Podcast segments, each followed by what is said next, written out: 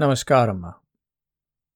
ગયા અધ્યાયમાં આપણે નિવિરાજાએ કરેલા બે પ્રશ્નો કે જેમાં એમણે પૂછ્યું કે ભક્તિહીન મનુષ્યોની ગતિ કેવી થાય છે અને બીજું કે ભગવાનની પૂજા વિધિ કેવી રીતે કરવી? એનો જવાબ આઠમા યોગેશ્વર શ્રી ચમસજી અને નવમા યોગેશ્વર શ્રી કરભાનજી ના, સંવાદમાં સાંભળ્યો. આપણે એ પણ સાંભળ્યું કે નિષ્ઠા કેમ જરૂરી છે? ભગવત ભક્તિ તો કરવાની જ છે, પણ એ સંપૂર્ણ નિષ્ઠા સાથે કરવાની છે. એ એકાગ્ર ચિત્તથી કરવાની છે અને ત્યારે ભગવાનના બ્રહ્મપદને પ્રાપ્ત થઈ શકાય છે. આ ભગવાનના માતા પિતાએ પણ કરવું પડે એમ છે તો પછી આપણી શું વાત રહી? આજના અધ્યાયમાં આપણે દેવતાઓની ભગવાનને સ્વધામ સિધાવવા માટેની પ્રાર્થના સાંભળવી છે. અને ઉદ્ધવજી ફરીવાર ભગવાન શ્રી કૃષ્ણ પાસે આવે છે, તેની પણ વાત કરવી છે. શ્રી સુખદેવજી કહે છે, પ્રિય પરીક્ષિત, એક સમયની વાત છે. બ્રહ્માજી ભગવાન શ્રીકૃષ્ણના દર્શન કરવાની ઈચ્છાથી દ્વારકા આવ્યા. તેમની સાથે તેમના પુત્ર સનકાદી, બીજા દેવતાઓ, પ્રજાપતિની સાથે જ ભગવાન શંકર પણ ભૂતગણોની સાથે આવ્યા. ઇન્દ્ર મરુદગણોને લઈને આવ્યા.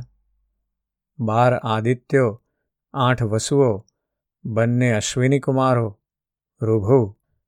અંગિરા ઋષિના વંશજ ઋષિ, એકાદશ રુદ્રો, વિશ્વદેવો, સાધ્યગણો, ગંધર્વો, અપ્સરાઓ, નાગો, સિદ્ધો, ચારણો, ગુહ્યકો, ઋષિઓ, પિતૃઓ, વિદ્યાધરો અને કિન્નરો આ બધા બ્રહ્માજીની સાથે આવ્યા.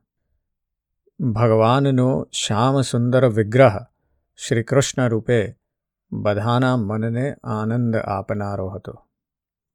કૃષ્ણાવતાર દ્વારા તેમણે એવી લીલા કરી અને એવી મંગળકારી કીર્તિનો વિસ્તાર કર્યો કે જેનું ગાન, શ્રવણ અને વર્ણન કરવાથી બધા પ્રકારના પાપ સમૂહનો નાશ થઈ જાય છે. તે દ્વારકા નગરી બધી રીતે સમૃદ્ધ શોભાથી સંપન્ન હતી.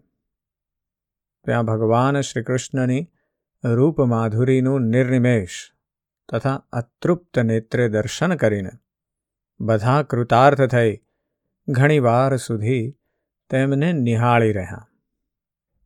દેવતાઓએ ભાવપૂર્ણ હૃદયથી સ્વર્ગના બગીચાના દિવ્ય પુષ્પોથી જગદેશ્વર ભગવાન શ્રીકૃષ્ણને ઢાંકી દીધા. અને સુંદર સ્ત્રોત્રોથી. અર્થસભર વાણી દ્વારા ભગવાનની સ્તુતિ કરવા લાગ્યા. દેવતાઓએ કહ્યું, હે સ્વામી, અમે આપના ચરણ કમળમાં નમસ્કાર કરીએ છીએ. અમારી બુદ્ધિ, ઇન્દ્રિયો, પ્રાણ, મન અને વાણી દ્વારા આપને સાષ્ટાંગ પ્રણામ કરીએ છીએ. મુમુક્ષુજનો આપના આ ચરણ કમળનું ખૂબ જ શ્રદ્ધા ભક્તિ તથા સદભાવથી યુક્ત થઈને અંતઃકરણમાં ચિંતન કરી પોતાના સુદૃઢ કર્મબંધનના પાશને કાપી નાખે છે. આપના આ ચરણ કમળમાં અમારા વારંવાર નમસ્કાર છે. હે ભગવાન, આપની ત્રિગુણાત્મક માયા સમજવી બહુ કઠણ છે. આ માયા દ્વારા, આ વ્યક્ત એટલે કે દ્રશ્ય જગતનું આપ રજોગુણ દ્વારા પોતાનામાં જ લીલાથી જ નિર્માણ કરો છો. સત્વગુણ દ્વારા તેનું પાલન કરો છો અને તમોગુણ દ્વારા તેનો સંહાર પણ કરો છો. આ બધું કરવા છતાં પણ આપ તેનાથી લેપાતા નથી. કારણ કે આપ આત્મસુખમાં જ રમણ કરો છો. તેમાં માયાનો પડતો નથી. તેથી જ આપ નિરંજન એટલે કે દોષોથી રહિત છો. આપ પોતાના અખંડ સ્વરૂપભૂત પરમાનંદમાં મગ્ન રહો છો. એ સ્તુતિ કરવા યોગ્ય પરમાત્મા, જેમનું અંતઃકરણ શુદ્ધ નથી, એવા લોકોની ચિત્તશુદ્ધિ વિદ્યાભ્યાસથી વેદાધ્યયનથી દાન તપ યજ્ઞાદિ ક્રિયાઓથી થઈ શકતી નથી પરંતુ હે ઋષભ હે શ્રેષ્ઠ શુદ્ધ અંતઃકરણવાળા આપના ભક્તો આપના લીલા ચરિત્રોનું આપના પ્રભાવનું આપના યશનું અને આપના કલ્યાણકારી ગુણોનું વર્ણન કરે છે તેનું શ્રવણ કરે છે આમ કરવાથી શ્રદ્ધા દ્રઢ થાય છે. તેનાથી પરાભક્તિ ઉત્પન્ન થાય છે. તેનાથી તેમનું અંતઃકરણ તુરંત પવિત્ર બની જાય છે. હે પ્રભુ, આપના ચરણકમળ અમારા તમામ અમંગળોનો નાશ કરવા માટે અગ્નિ બનીને ભસ્મ કરી દે. આપના જ ચરણકમળને આપના ભક્તો પ્રેમમાં તરબોળ થઈને પોતાના હૃદયમાં ધારણ કરે છે. આ બધું અમારા કલ્યાણની વૃદ્ધિ કરનારું થાવ. પોતાની ઇન્દ્રિયોને જેમણે વશમાં રાખી છે, તેવા આપના ભક્તો આપનું સાયુજ્ય પ્રાપ્ત કરવા માટે ત્રણેય કાળ, વાસુદેવ, સંકર્ષણ, પ્રદ્યુમ્ન અને અનિરુદ્ધ એ ચતુર્વ્યૂહના રૂપમાં આપના આ જ ચરણ કમળની ઉપાસના કરતા રહે છે. તેથી તેઓ સ્વર્ગને ઓળંગીને આપના પરમધામમાં પહોંચી જાય છે. આપના ભક્તો વેદોક્ત વિધિથી હાથમાં હવિષ્યાયન્ન લઈને યજ્ઞના આહ્વનીય વગેરે અગ્નિમાં અર્પણ કરીને આપના જ ચરણકમળનું ચિંતન કરે છે. જ્ઞાન માર્ગ દ્વારા તત્વનો સાક્ષાત્કાર કરવા માટે યોગીઓ આપના જ આ ચરણકમળનું ચિંતન કરે છે. તે જ પ્રમાણે આપની માયાના સ્વરૂપને પણ જાણનારા જિજ્ઞાસુ ભક્તો આપના જ ચરણોનું ચિંતન કરે છે. આ પ્રમાણે આપના પ્રેમી ભક્તો આપના ચરણકમળને જ પોતાના સર્વોત્તમ આરાધ્ય માનીને તેમની ઉપાસના કરતા રહેશ. હે પ્રભુ, આપના ભક્તો, આપને જે પ્રેમપૂર્વક વનમાળા અર્પણ કરે છે તેનો આપ બહુ જ આદર સાથે સ્વીકાર કરો છો. ભક્તો માટે આપનો કેવો વિલક્ષણ પ્રેમ છે. એનું આ પ્રત્યક્ષ ઉદાહરણ છે. સાક્ષાત ભગવતી લક્ષ્મી પણ આપને પ્રેમ કરે છે. પરંતુ આપના વક્ષસ્થળ પર આસપાસ તે વનમાળા ફેલાયેલી જોઈને તથા ભક્તો માટે આપનો વિશેષ પ્રેમ જોઈને તેઓ શોકની જેમ તે વનમાળાની અદેખાઈ કરે છે. તે વનમાળામાં તુલસી પણ હોય છે.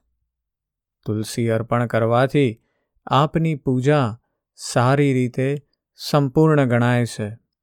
અને આપ વધારે ને વધારે પ્રસન્ન થાઓ છો.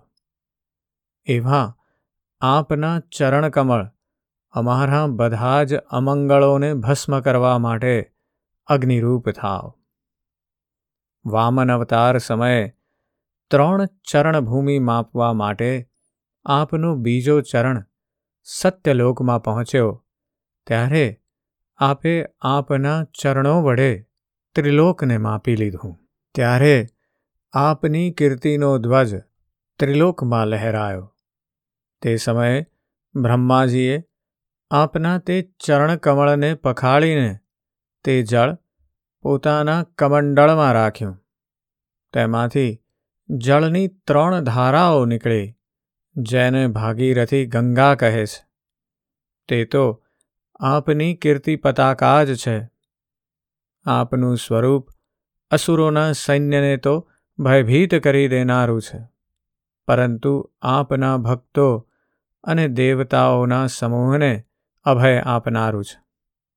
હે ભૂમા, અનંત ભગવાન, આપના આ ચરણકમળ સાધુ સંતોને તો પરમ પદની પ્રાપ્તિ કરાવનારા છે. પરંતુ જે તેમનો અનાદર કરે છે, તે નરકોમાં જાય છે. આપના આ ચરણકમળ અમ ઉપાસકોના સમગ્ર પાપોને નષ્ટ કરીને અમને પવિત્ર કરે. જેવી રીતે નાથેલો બળદ પોતાના માલિકને વશ થઈ કામ કરે છે, તે જ પ્રમાણે બ્રહ્માજીથી લઈને જેટલા પણ શરીરધારી જીવો છે, તે બધા આપસમાં તો લડ્યા કરે છે. પરંતુ આપને આધીન રહે છે. આપ કાળ સ્વરૂપ છો તથા પ્રકૃતિ અને પુરુષથી પણ પર છો. આભા પુરુષોત્તમ સ્વરૂપ આપના ચરણકમળ અમારા કલ્યાણની વૃદ્ધિ કરનારા થાવ. આપ જ આ જગતની ઉત્પત્તિ, સ્થિતિ અને સંહારના કારણ છો. આપ જ અવ્યક્ત પુરુષ મહતત્વ. આ બધાનું નિયંત્રણ કરવાવાળા છો. તથા કાળ સ્વરૂપ પણ આપ જ છો.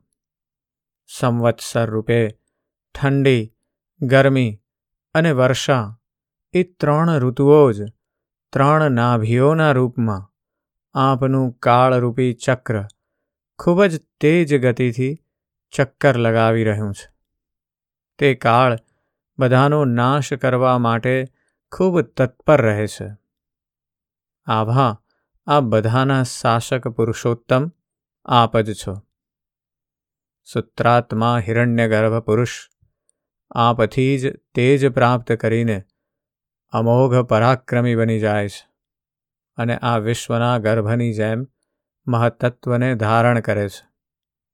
તે જ હિરણ્ય ગર્ભ બ્રહ્મા, માયા સાથે મળીને સુવર્ણ જેવા બ્રહ્માંડ કોષની રચના કરે છે કે જે પૃથ્વી, જળ, અગ્નિ, વાયુ, આકાશ, અહંકાર અને મહતત્વના રૂપમાં સાત આવરણોવાળું છે.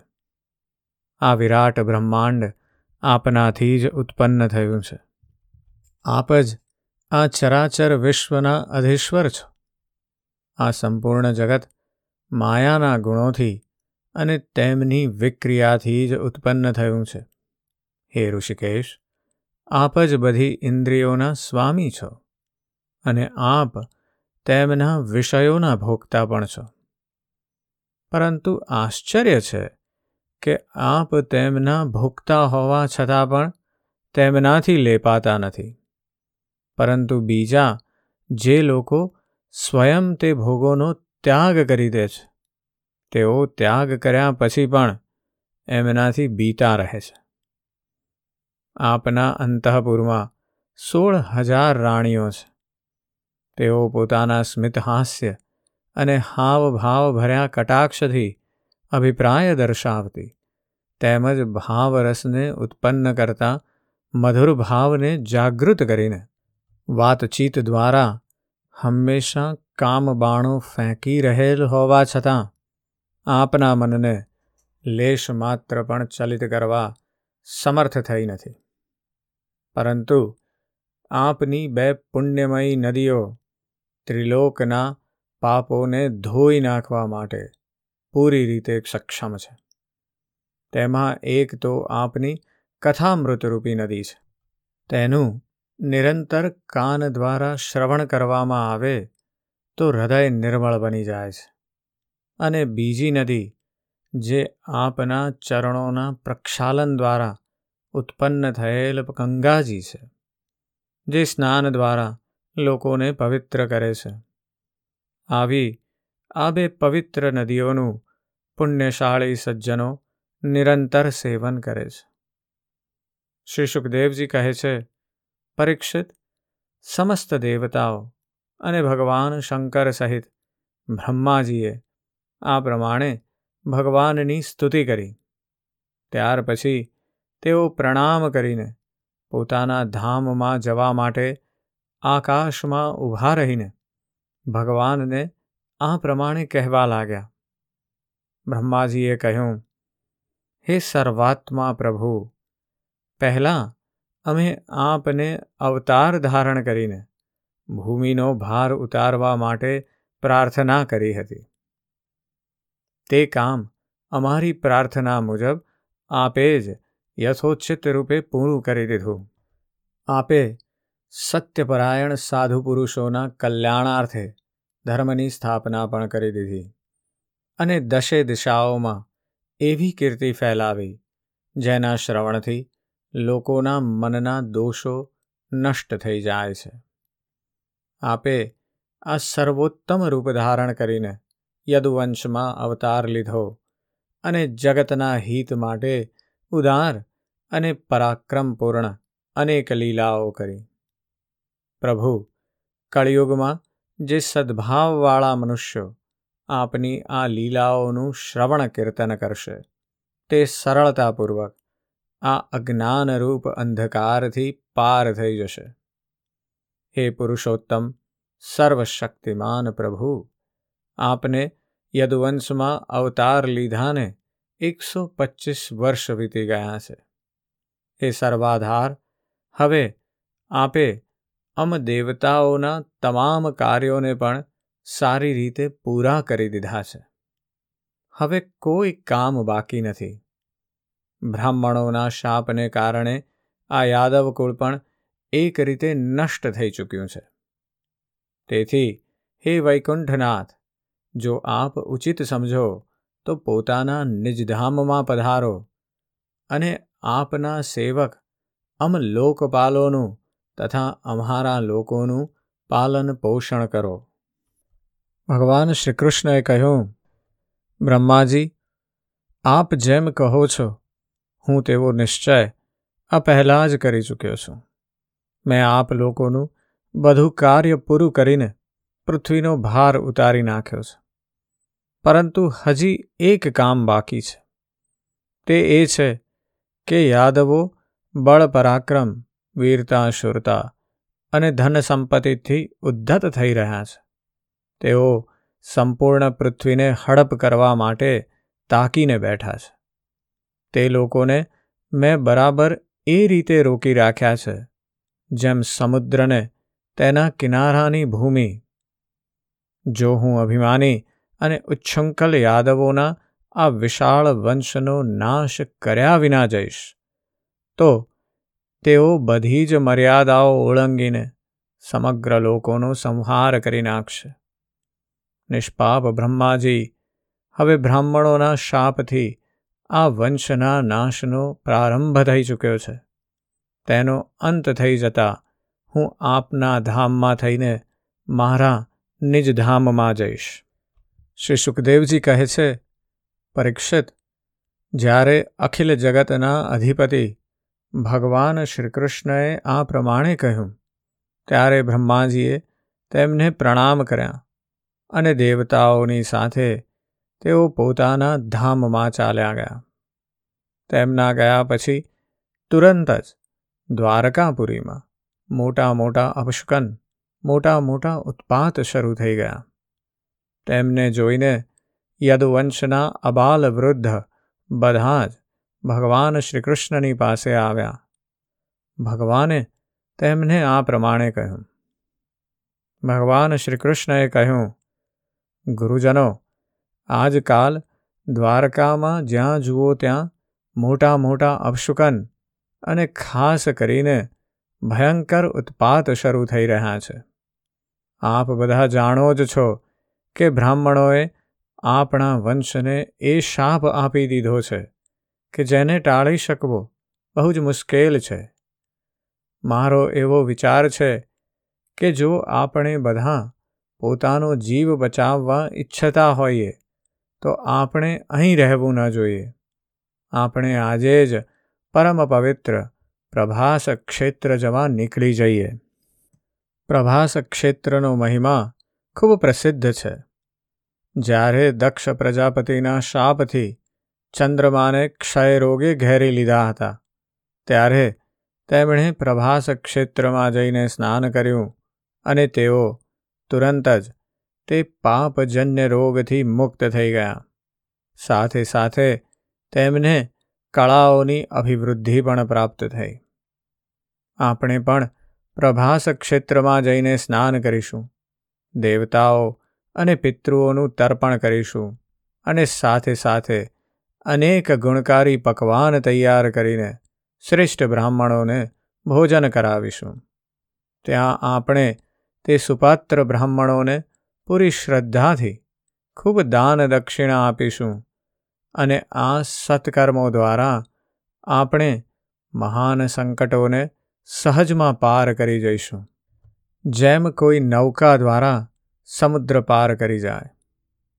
શ્રી સુખદેવજી કહે છે, કુલનંદન, જ્યારે ભગવાન શ્રી કૃષ્ણએ આવી આજ્ઞા આપી, ત્યારે યાદવોએ એકમતે પ્રભાસ ક્ષેત્ર જવાનો નિશ્ચય કરી લીધો અને બધા પોતપોતાના રથ તૈયાર કરવા લાગ્યા.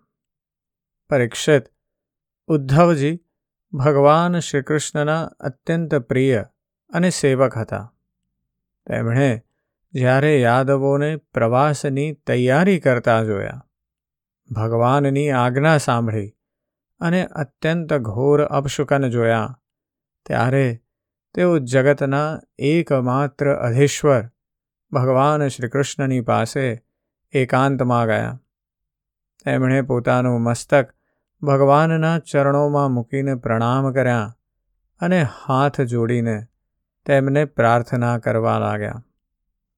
ઉદ્ધવજીએ કહ્યું, હે યોગેશ્વર, હે દેવાધિદેવ, આપની લીલાઓના શ્રવણ કીર્તનથી જગત પવિત્ર થઈ જાય છે. આપ સર્વશક્તિમાન પરમેશ્વર છો. બ્રાહ્મણોના શાપનું નિવારણ કરવામાં સમર્થ હોવા છતાં પણ આપે એમ ન કર્યું. આથી હું એવું સમજ્યો છું કે હવે યદુવંશનો સંહાર કરીને, આ બધું સમેટીને, આપ પણ અવશ્ય આ લોકનો પરિત્યાગ કરી દેશો. હે શ્યામ સુંદર, હું અર્ધિક્ષણ માટે પણ આપના ચરણ કમળને છોડી શકતો નથી. હે મારા જીવનના સર્વસ્વ, હે મારા સ્વામી આપ મને પણ આપના ધામમાં સાથે લઈ જાઓ. પ્રિય કૃષ્ણ, આપની એક એક લીલા મનુષ્યો માટે, પરમ કલ્યાણકારી અને કાન માટે અમૃત સ્વરૂપ છે. જેને એકવાર તે રસનો ચસકો લાગી જાય છે, તેનું મન પછી બીજી જગાએ જતું નથી.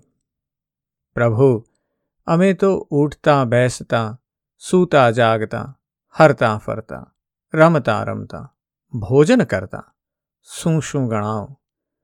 અમારી દરેક ક્રિયાઓ આપની સાથે જ થતી રહી છે. આપ અમારા પ્રિયતમ છો. વધારે તો શું? આપ અમારા આત્મા જ છો. આવી સ્થિતિમાં અમે આપના પ્રેમી ભક્તો આપને કઈ રીતે છોડી શકીએ? અમે આપના પ્રસાદી માળા ચંદન, વસ્ત્ર, અલંકારો ધારણ કર્યા. તેનો ઉપભોગ કર્યો. અમે આપના પ્રસાદના અધિકારી સેવક છીએ. તેથી અમે આપની માયા ઉપર અવશ્ય વિજયી થઈશું. તેથી હે પ્રભુ, અમને આપની માયાનો ભય નથી. ભય માત્ર આપના વિયોગનો જ છે.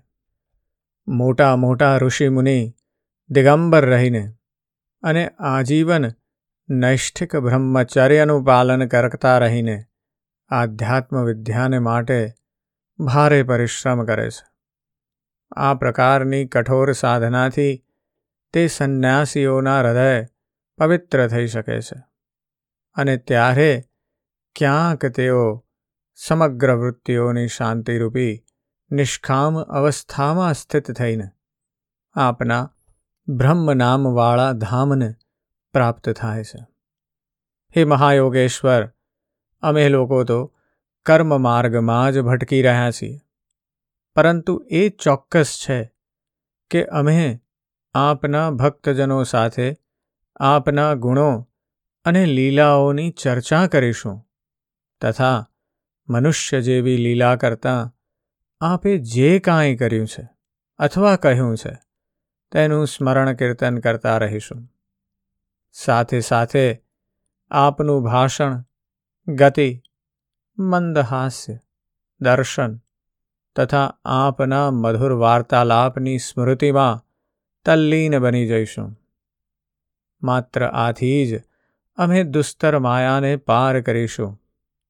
તેથી અમને માયાને તરવાની નહીં, પણ આપના વિરહની ચિંતા છે. આપ અમારો ત્યાગ ન કરો, સાથે લઈ જાઓ. શ્રી સુખદેવજી કહે છે, પરીક્ષિત, જ્યારે ઉદ્ધવજીએ દેવકીનંદન ભગવાન શ્રીકૃષ્ણની આ પ્રમાણે પ્રાર્થના કરી, ત્યારે તેમણે પોતાના અનન્ય પ્રેમી સખા તથા સેવક ઉદ્ધવજીને કહ્યું. ભગવાન શ્રી કૃષ્ણનો એ સુંદર સંદેશ આપણે આવતા અધ્યાયમાં સાંભળીશું. પણ આજનો અધ્યાય જે છે, એમાં આપણે છેલ્લા સ્કંધમાં, એટલે કે દસમા સ્કંધના ઉત્તરાર્ધ ભાગમાં, જે વાત થઈ હતી કે ભગવાને પોતાની જાતને જ સંદેશો આપ્યો હતો. કે હવે પાછા વૈકુંઠ ધામમાં જવાનો સમય આવી ગયો છે. એની પુષ્ટિ કરી છે. બધા દેવતાઓ આવી ગયા છે અને કહ્યું છે કે, ભગવાન, હવે આ જન્મની લીલા પૂરી થઈ છે. હવે આપ પાછા વૈકુંઠ ધામમાં આવી જાઓ. આજનો અધ્યાય આપણને એ ચેતના તરફ પણ દ્રષ્ટિ અપાવે છે. કે જ્યારે પણ આપણામાં એ અહમપણાનો ભાવ આવી જાય છે, ત્યારે ભગવાન હંમેશા તેનો નાશ કરવા માટે તૈયાર જ છે. અને એટલે એ જે થવાનું છે, એને કોઈ રોકી શકવાનું નથી. એના વિશે જરૂરથી ચિંતન કરજો. આજે બસ આટલું જ. જય શ્રી કૃષ્ણ.